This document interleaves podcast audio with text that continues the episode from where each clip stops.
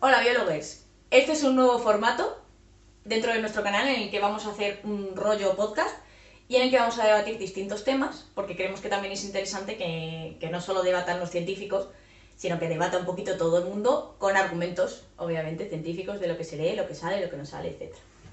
Además, también queremos que veáis que Esther y yo somos las dos biólogas, las dos de la misma universidad, del mismo año, y sin embargo, sobre un mismo tema podemos tener una opinión distinta. O sea, yo desde la antropología física puedo verlo desde un lado y ella desde la neurociencia de otro, o incluso un tema que no sea ni mío ni suyo, por así decirlo, lo podemos ver con alcances distintos. Perspectivas distintas, Sí. efectivamente. Vale, entonces cada una presentará un tema, más o menos la intención es que estemos unos 10 minutos cada una, más o menos, pero bueno, ya veremos aquí cómo, cómo sale la cosa. Vale, pues Vale. eso no es quien empieza. Venga, vale, Venga, pares. no es. Una, dos, tres. Vale. Eh, la noticia que yo he leído va. No es exacta. eh, Realmente es neurociencia, ¿vale? Pero realmente lo que. La cosa es si se debe hacer o no, ¿vale? Es, eh, digamos, el freno del cerebro, ¿vale? Porque, pues, enfermedades o, digamos, o trastornos como el, el, el el estrés post- postraumático o trastornos como la depresión, eh, lo que tienen es, eh, digamos, un afán, ¿no? Por quedarse con los pensamientos malos, ¿vale? Por eso se deprimen, por eso hay eh, estrés postraumático, etc. Entonces, ¿qué pasaría si, pudieras bloquear esos malos pensamientos? ¿Vale? De alguna forma. Entonces, se ha visto que la, en, en este tipo de enfermedades la que tiene mucha actividad es la corteza prefrontal, ¿vale? Que está, por, pues eso, prefrontal, ¿no? y que dirige muchas partes del cerebro, la corteza prefrontal. Eh, entre, entre otras de esas partes, eh, las partes que dirige es eh, el hipocampo. El hipocampo es donde reside, digamos, los procesos de memoria. ¿vale? Entonces tenemos corteza prefrontal e hipocampo. El hipocampo, ¿qué pasa? Que también está súper, súper activado en enfermedades como la esquizofrenia y hace que las alucinaciones pues, se disparen. ¿vale? Entonces, se ha visto que la corteza prefrontal está. Se, hizo- se hizo un experimento, ¿vale? En el que te daban dos pa- parejas de palabras, ¿vale? Yo te doy a ti una pareja de palabras y te digo, vale, la segunda recuérdala o la, seg- la segunda intenta olvidarla. ¿Vale? Entonces se vio que cuando se intentaba olvidar esa segunda palabra, lo que había era mucha actividad en la corteza prefrontal y poca en el hipocampo. Eso quiere decir que cuando hay mucha actividad en un sitio, eso regula, hace que el hipocampo elimine esa, no cree esa memoria. ¿Vale? Esto se hace mediante un neurotransmisor que se llama GABA, que es el de inhibición por Sí, excelencia sí, en- en, neuro siempre. Entonces, claro, puedes bloquear de algún, o sea, digamos, han descubierto un mecanismo mediante el cual puedes bloquear la memoria. Pero esto se debería hacer o no, porque claro, yo pienso, bien, bien para los del estrés postraumático, esquizofrenia y todo lo que tú quieras. Pero ¿cómo eliges cuál, qué pensamiento es malo, qué memoria es mala, qué memoria es buena? Bloqueas todo. Claro, a ver, aquí yo sí que tiro de mi parte de antropóloga porque considero que esos mecanismos que tiene el cerebro son mecanismos adaptativos que en algún momento han servido para algo. O sea, no sé hasta qué punto es bueno olvidar cosas que te han marcado tantísimo. O sea, obviamente, pues recuerdos malos que se, se hacen muy grandes o, o un estrés postraumático enorme. Pero claro, eso, ¿de dónde viene? ¿Por qué surge? ¿Por qué, por qué reacciona el cuerpo así? Porque es que a lo mejor bloqueando algo que consideramos malo, nos cargamos un sistema que no conocemos. Bueno, y que, y que- así. y que el bloqueo este es bloquear la memoria. O sea, en general, nadie te dice, no, bloquea este cu- recuerdo que es malo, pero este de cuando nació mi hijo, eh, Claro, bloquees". claro, y ese mecanismo que tiene la memoria para recordar las cosas malas, ¿no será un mecanismo de autoprotección? Claro, sí, el problema es cuando se convierte en patológico. Claro, ahí es, ese es el punto. Ese es el punto. La, cuando se vuelve algo patológico. Pero claro, ¿cómo sabes cuándo es algo patológico? Porque el estrés postraumático puede ser desde un accidente de coche y no te vuelves a subir a un coche. Ah, claro, claro. Bueno, es que yo siempre, claro, todo el mundo siempre tiene en mente con el estrés postraumático, ¿no? El- los, los que se van a la guerra y vuelven, que es Claro. lo más conocido. Claro, claro, pero es que puede, el estrés postraumático Sí, claro, puede ser. No subirte otra vez a un coche porque has tenido un accidente. Sí, yo tengo, tengo un amigo que tenía, no sé, no sé si podía llevar estrés postraumático, pero tenía miedo a los perros pequeños. Pero no los grandes. Es más, tiene un perro grande. Pero los perros pequeños le daban pavor. Porque de pequeño le mordió un perro pequeño. Claro. Entonces digo, claro, no es tener miedo a los perros, no es fobia, porque no era una fobia, fobia mm, de tengo fobia a los perros, pues porque normalmente la fobia es como un miedo ahí a lo desconocido, al... ¿no? Eh, suele ser irracional, totalmente. Pero eso era bastante racional en el sentido de que había tenido una experiencia pasada en el que le había pasado eso. Claro, pues a eso voy yo, que al final ese, eso postraumático, por así decirlo, lo creas de una experiencia que has tenido. Entonces estás bloqueando algo que no, ni siquiera sabemos muy bien todavía cómo se guardan esos recuerdos, cómo a lo mejor te guardas solo con pequeñas partes, cómo no. Ya. Entonces yo ahí... Y que la memoria a corto plazo y a largo plazo tampoco, Exacto, o es que sea, no funciona igual. O sea, yo no sé si ahora podrías bloquear, porque claro, en el hipocampo es donde, digamos, mm, cada vez que ves un recuerdo, pues actúa el hipocampo, etcétera. Pero realmente ahí no está almacenada la memoria. O sea, es que no se almacena. Claro. ¿Sabes? Es como algo ahí muy, muy etéreo. Lo de la memoria es que el tema de la memoria es, es, es una rayada porque cada vez no sabes, claro, tú la memoria la tienes como algo en plan, algo que hay que almacenar, como en, como en la película de, de revés, Exacto. que almacenan, las bolitas, pues molaría que fuera algo así, y es muy visual y tal, pero, pero no, ojalá, molaría. Claro. ¿no? Pero, pero claro, es que es algo muy, muy complicado la memoria. Entonces, claro, realmente tú no tienes por qué bloquear ese... A lo mejor es que bloqueas un recuerdo que no quieres, una memoria que, que no quieres eh, olvidar. Claro. Y sigues con la del estrés postraumático. O sea, que es que yo no lo veo eficaz. O sea, está bien como descubrimiento, lo de siempre. Los descubrimientos... Exacto, Siempre siempre, están siempre bien. a favor de- del avance de la Sí, ciencia. sí, pero son peligrosos. Pero con cuidadito. Entonces, yo lo veo que habría que darle una vuelta. Sobre Sí. todo porque no se conoce por- y también porque a lo mejor esos recuerdos traumáticos que tenemos ahí están por algo ahí. Porque Sí, luego claro. puedes olvidar otras muchas cosas. Hay gente que eh, justo le pasa lo contrario, tiene un trauma con algo y lo que hace es olvidarlo, Olvidarlo como si no hubiera pasado, como bloquea protección, todo. sí. Claro, Es verdad. entonces O sea, que, que realmente optamos de momento por el psicólogo, ¿no? Más que... Sí, Pero o claro, sea- es, que, es que yo lo pienso y digo, la esquizofrenia, lo siento mucho, pero por mucho psicólogo que es tengas, que la en esquizofrenia, no tienes otra es cosa. una enfermedad eh, neuronal, no es una Claro, enfermedad claro, pero y entonces a lo mejor para la esquizofrenia se podría utilizar. A ver, estás anulando al final a la persona, pero es que las pastillas también lo hacen. Escúchame, si es que ahora mismo para la Sí, esquizofrenia no hay otra cosa. Entonces, ¿lo utilizarías también para esquizofrenia?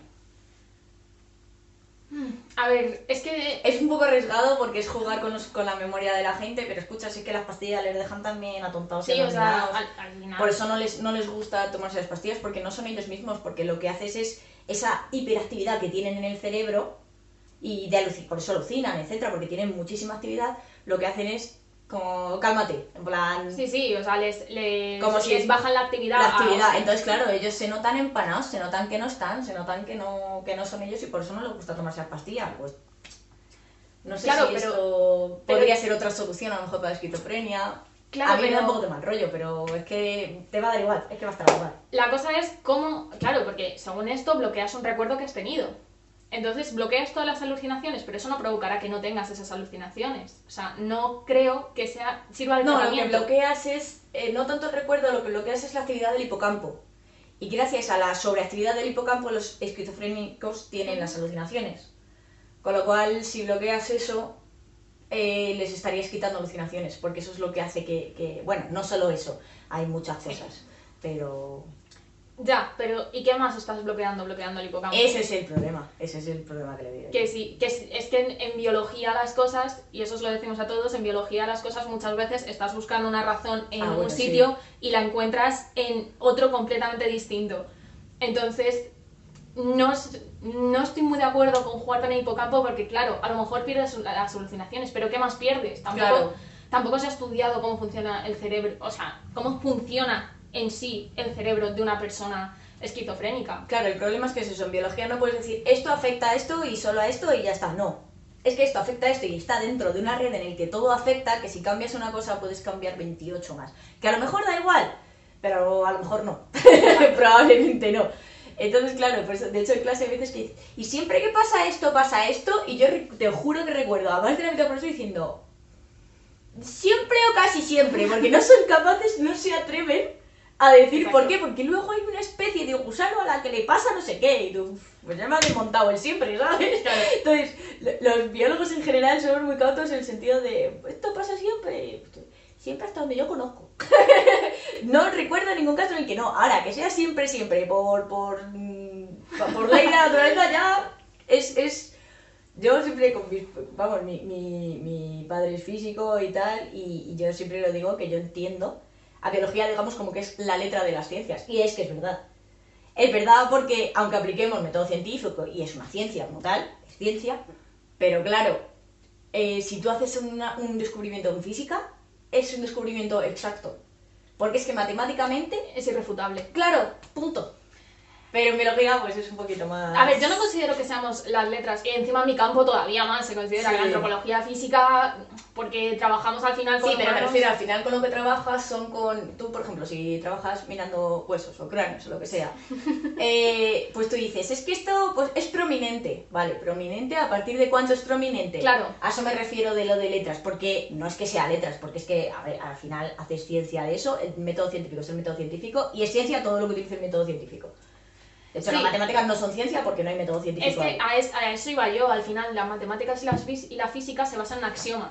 No, no, la física sí que tiene método científico. No, no, pero me refiero Ah. que se basan en axiomas, o sea, 2 más, 2 más 2 son 4 y 2 más 2 son 4 Claro, a porque es un axioma. Claro, lo, lo que, lo que es la biología es como menos certera. Claro, porque no, Claro. no nos basamos en, en ningún axioma. De hecho, Claro. los mayores errores que se han cometido en ciencia es por basarnos en axiomas que no son verdad. Eso es la historia, Claro. eso es la historia. La gente también hay veces que, que está muy cerrada.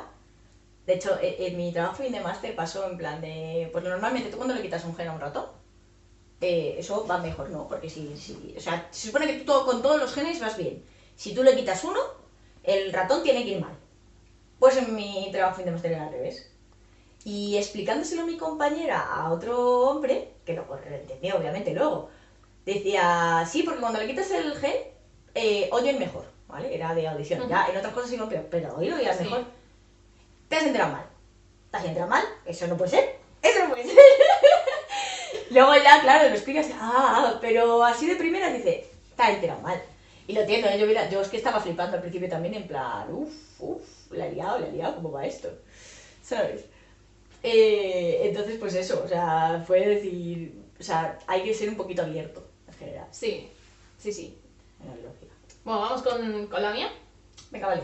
Vale, pues la mía es, que algunos la habréis podido leer, porque ha salido también en, en- no solo en revistas científicas, sino que ha salido en periódicos como El País, ABC, periódicos que puede leer todo el mundo, eh, que se ha descubierto que eh, una tumba de una mujer, bueno, tenía entre 17 y 19 años, pero en ese momento se consideraba mujer, Claro. en los Andes, exacto, en los Andes, eh, que ha desmontado toda la teoría de que había diferenciación por eh, género, de que los hombres iban a cazar y las mujeres se quedaban recolectando. Sí. Y hasta se ha mm, desmantelado esa teoría porque en su tumba se han encontrado armas usadas. Es decir, que la enterraron tumba de- de en la- la tumba de ella la enterraron con sus armas de cazadora y eso eh, solo se había visto en enterramientos de hombres o solo se había buscado en enterramientos de hombres o directamente seguramente hubiesen visto armas, hombre, y ya está. Y ahora que se ha analizado un poco más, porque sí es cierto que los restos no estaban del todo bien conservados y han tenido que utilizar unas técnicas nuevas para ver si era XX o XY su ADN, entonces ha desmantelado esa teoría. Ah. Qué fuerte. O sea, entonces ¿quién se queda con los niños? Si Pues- salían todos a cazar, todos a cazar no podrían. Claro, pues esto ya es un debate que lleva viendo en la antropología muchísimo tiempo. Y la cosa es que lo que se ha, o sea, teniendo en cuenta lo que se ha visto, está claro que las personas que podían ir a cazar, fuesen hombres o mujeres, da igual, iban a cazar.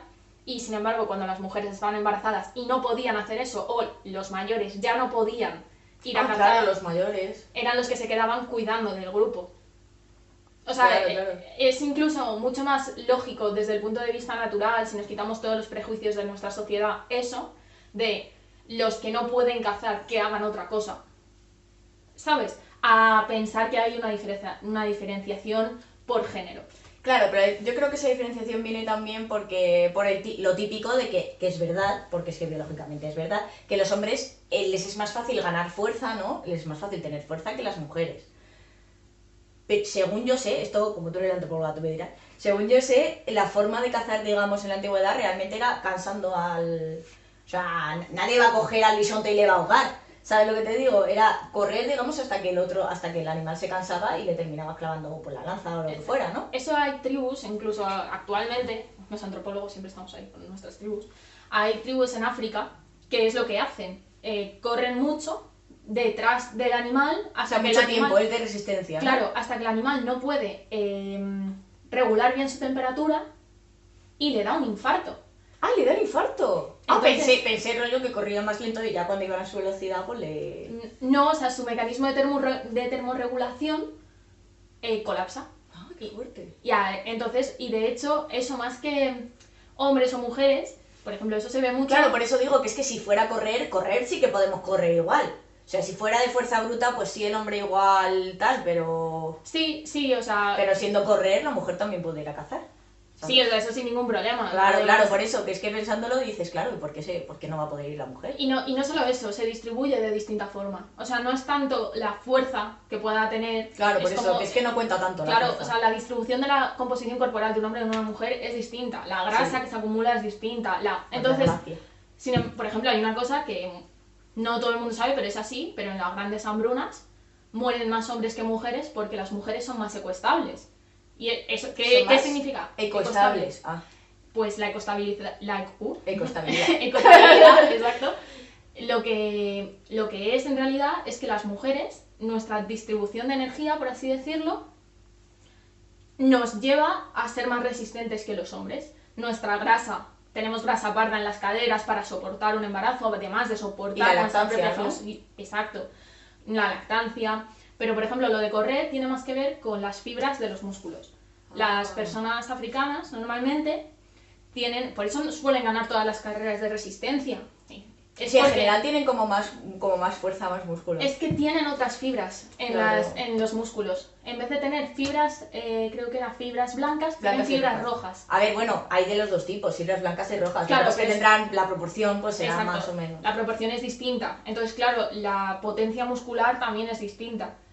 Pero eso pasa mucho. Eso, eh, las adaptaciones que tiene el cuerpo humano a los distintos eh, ecosistemas, porque al final lo que diferencia a un africano de un nativo americano de una persona asiática es simplemente cómo se han adaptado el mismo cuerpo el Ambientes distintos. ambientes distintos Claro. exacto o sea todo lo que nos diferencia Es por el es, ambiente. es por el ambiente, es una adaptación al ambiente, por eso so- no hay varias razas, hay varias etnias, pero la raza simplemente es una, porque Claro, porque somos la misma raza, solo que adaptada a ambientes distintos. con etnias diferentes. sí. Exacto, exacto. Sí, es como, yo que sé, a ver, bueno, es un ejemplo así un poco tal. El virus puede ser el mismo, el virus de la gripe es el virus de la gripe, pero hay distintas cepas, pues parecido, supongo.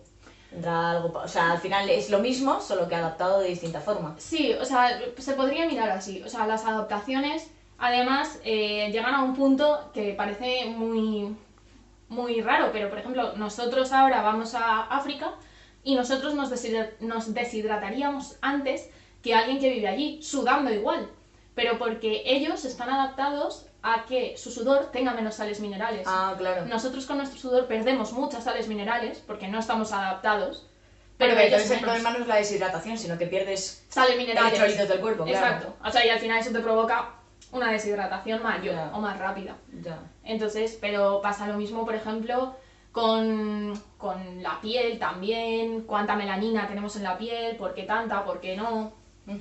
Los, los ojos eh, rasgados, de qué sirven los ojos rasgados y no tener nariz o sin tenerla, todas esas cosas al final lo único que demuestran cuando te metes en el mundo de la antropología es que somos animales que se han adaptado de manera distinta a un ambiente y ya está. Claro. Sí, el problema es que no lo... A veces eh, no, no, el problema es la falta de comprensión de decir, ¿y por qué si es lo mismo pero es distinto? No pasa nada, es lo mismo, sigue siendo lo mismo. Exacto, y por eso que haya una diferenciación por género en Ya. la, en la prehistoria, a muchos antropólogos ya nos chocaba, porque ya esa distinción de género...